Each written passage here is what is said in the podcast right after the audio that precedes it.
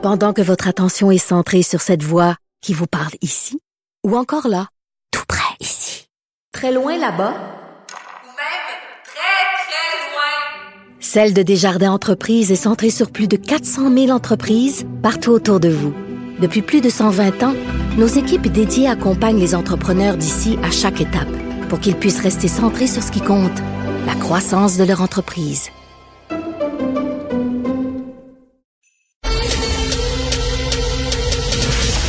Richard Martineau. Narrateur de l'actualité. Alors, vous euh, vous rappelez le fameux tweet de Justin Trudeau qui invitait les miséreux, et Dieu sait qu'il y en a euh, du monde entier, de venir au Canada. On, on, allait les accueillir à bras ouverts. Eh bien, ce message-là n'est pas tombé dans l'oreille d'un sourd. Ce week-end, dans le Journal de Montréal, le Journal de Québec, il y avait un gros dossier sur le chemin Roxham. Euh, depuis le début de l'année, c'est 30 000 personnes en un an qui sont passées par le chemin Roxham. Multipliez ça par le nombre d'années que c'est ouvert. ça pose de grandes questions euh, nous allons parler avec Maître Stéphane Enfield, que vous connaissez bien, avocat en droit de l'immigration. Bonjour, Maître Enfield. Bonjour, M. Martineau. Premièrement, ces immigrants-là, d'un point de vue, là, quel terme on, utilise, on devrait utiliser pour en parler? Ceux qui parlent par le, je pense, par le chemin Roxham.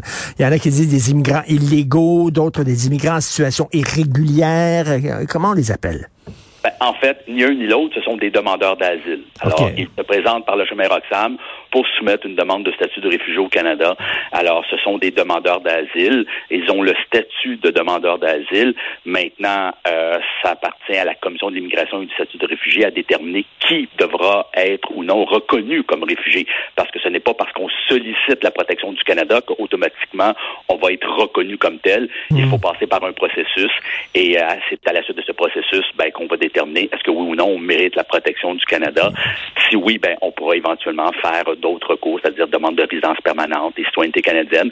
Sinon, ben, l'Agence des services frontaliers du Canada sera chargée d'exécuter euh, le renvoi de cette personne du Canada. OK, c'est là que peut-être le bas blesse. au cours des cinq dernières années, on dit qu'à peu près 91 000 personnes qui, se seraient, qui seraient passées par le chemin Roxham. Euh, 91 000 personnes, on, comprend qu'on ne peut pas les garder la trace de ces 91 000 personnes on peut pas les suivre là, pas à pas. Donc, est-ce qu'il y en a là-dedans qui se sont évaporés dans la nature?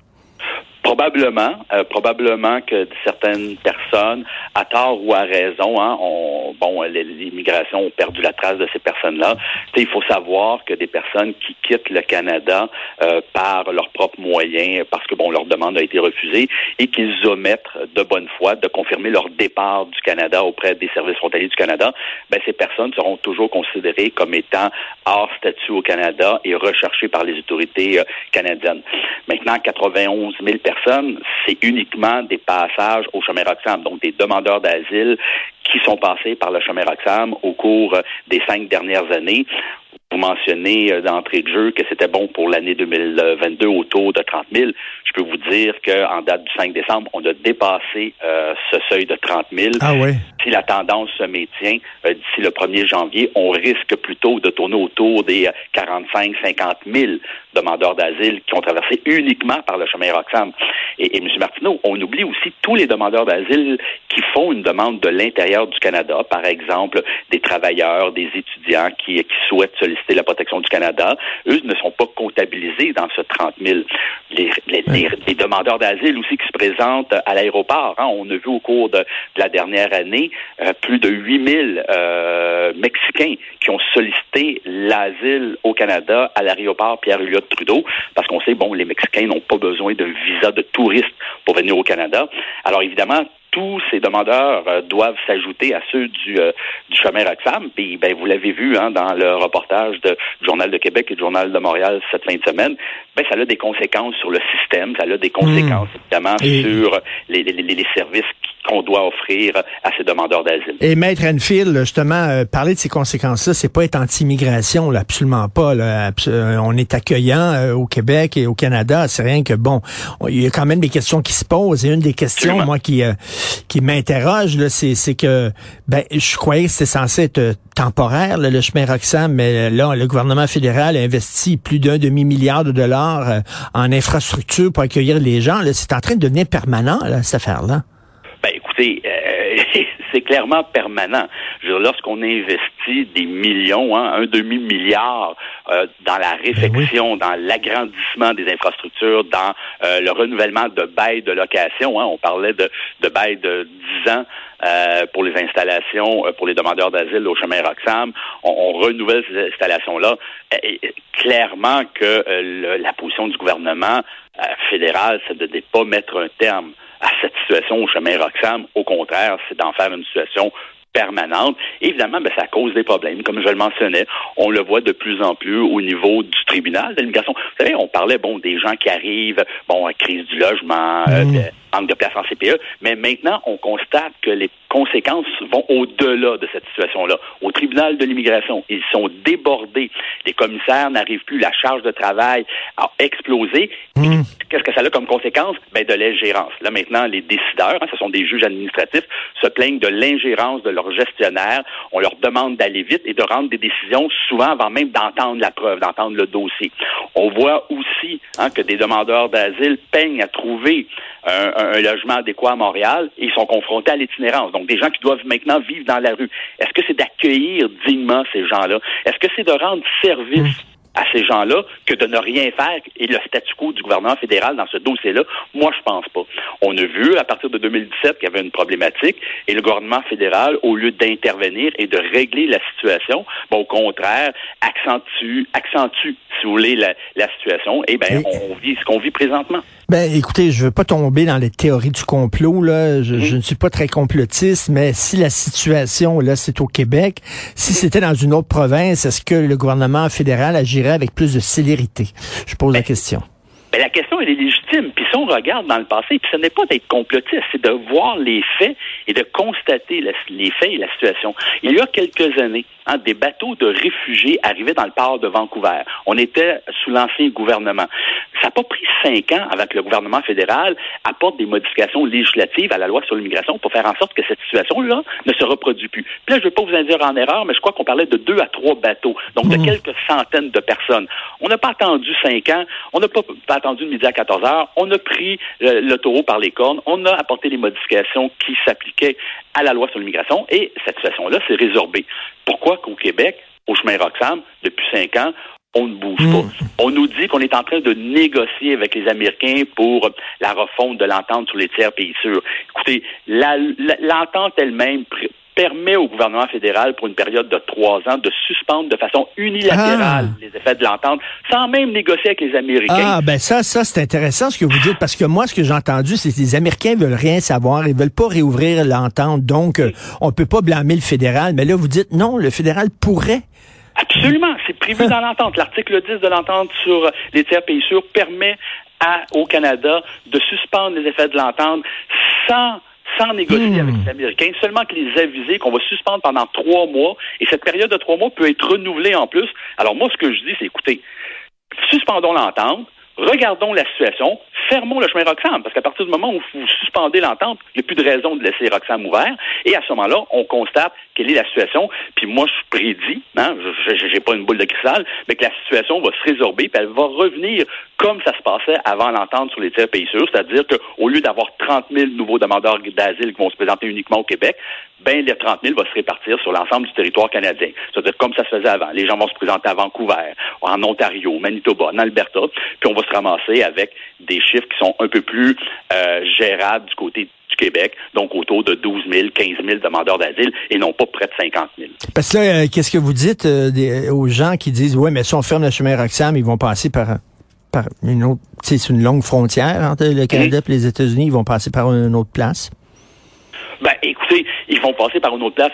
S'ils pouvaient passer par une autre place, ils le feraient déjà. Alors, on a trouvé le chemin Roxham, on passe par là. Puis moi, je vous dis, de toute façon, la situation, elle est intenable. Bon, on parlait de la situation au, euh, au tribunal de l'immigration, mais vous avez vu également que les avocats en immigration, de plus en plus, ne sont plus capables de subvenir. Donc, on a le portail également d'Immigration Canada, qui est une catastrophe. C'est compliqué. Ouais. Ça, ça ne fonctionne pas. Donc là, les dossiers s'accumulent, s'accumulent, s'accumulent, s'accumulent, s'accumulent. Il faut un moment donné que le gouvernement fédéral prennent en charge cette situation-là et constatent les effets négatifs de cette entente. Et, on le voit, tu sais, quand des demandeurs d'asile sont obligés de vivre dans la rue, euh, sont incapables de, de, trouver des logements adéquats, pas de place en CPE, pas de médecin de famille, le tribunal de l'immigration, le système craque de toutes parts, puis le gouvernement fédéral, tout ce qu'il dit, c'est bien on est accueillant. Oui, on est accueillant, mais on ne doit pas accueillir les gens de cette façon-là, puis c'est de pas les rendre service que le statu quo actuel. Au contraire, il faut, il faut régler cette situation-là, puis ça se règle très rapidement, très facilement. On l'a vu dans le passé, le gouvernement fédéral, quand il veut intervenir, il est capable de le faire. Dans ce cas-là, il ne le fait pas. Puis, ben, il faudra évidemment éventuellement prendre acte de cette inaction hmm. du gouvernement et de poser les gestes qui s'imposent par le gouvernement du Québec. Est-ce qu'ils ont perdu le gouvernement du Québec devra aussi euh, se poser la question qu'est-ce que je fais dans ce dossier-là? Tout à fait. Est-ce que vous trouvez le gouvernement du Québec beaucoup trop mou ces temps-ci? Écoutez, dans le dossier de chemin Roxham, je l'ai dit et je le répète, c'est le système qu'il faut dénoncer, non pas les gens, mais c'est un système qui hmm. nous est imposé par Ottawa puis qui est toléré par Québec. Alors Québec, là, au lieu de dire hmm. qu'il est choqué qu'on ferme pas puis qu'on s'occupe pas du chemin Roxham, ben, à un moment donné, il va falloir qu'il se penche sur la situation puis dire ben, qu'est-ce que nous, avec les pouvoirs qu'on a, qu'est-ce qu'on peut faire? Hein? J'en ai déjà parlé. Vous savez, au début de la pandémie, le Nouveau-Brunswick, la Nouvelle-Écosse ont fermé leurs frontières, ont fermé leurs routes aux citoyens québécois qui voulaient se rendre aux îles de la Madeleine et personne n'a remis en question la capacité, le pouvoir de ces provinces de fermer leurs routes. Je t'ai rappelé, Roxham, là, c'est pas la frontière, c'est une route. Si les gens peuvent le visualiser, c'est une route, c'est un cul-de-sac. Ce n'est même pas une route transfrontalière. Alors, est-ce que Québec pourrait décider de dire, wow, un instant, Ottawa bouge pas, moi je vais bouger avec les compétences et les hmm. pouvoirs que j'ai.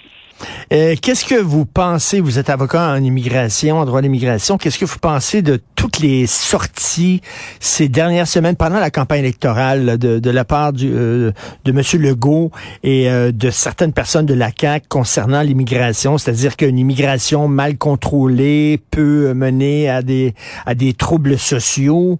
Selon moi, ça tombe sous le sens. Là. Une, immigration effectivement mal contrôlée, effectivement, on le voit dans certains pays, ça mène à des troubles sociaux. Ça, selon moi, c'est acceptable. Il y a d'autres, par contre, déclarations qui étaient un peu plus douteuses de la part. Hein. Il y a eu effectivement des déclarations douteuses, là, euh, entre autres de l'ancien ministre de l'Immigration, qui disait que tous les demandeurs d'asile euh, et, travaillaient pas, puis euh, se, se, retrouvaient à Montréal.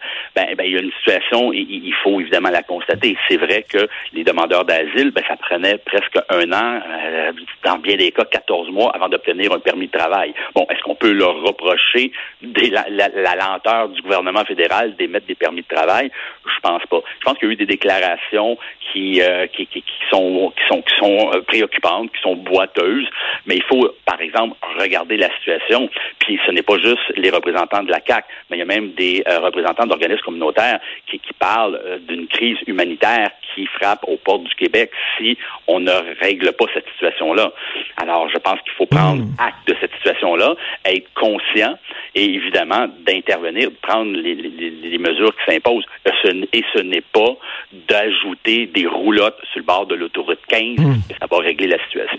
Merci, maître euh, Stéphane Enfield, parce que c'est une situation qui est très complexe, hein, qui est hmm. pas facile à comprendre, qui est même délicate parce qu'on parle d'immigration, puis on veut pas non plus euh, paraître anti-immigrant, et vous l'expliquez de façon extrêmement claire. Donc, merci beaucoup. ça fait plaisir. Maître Stéphane Enfield, avocat en droit de l'immigration.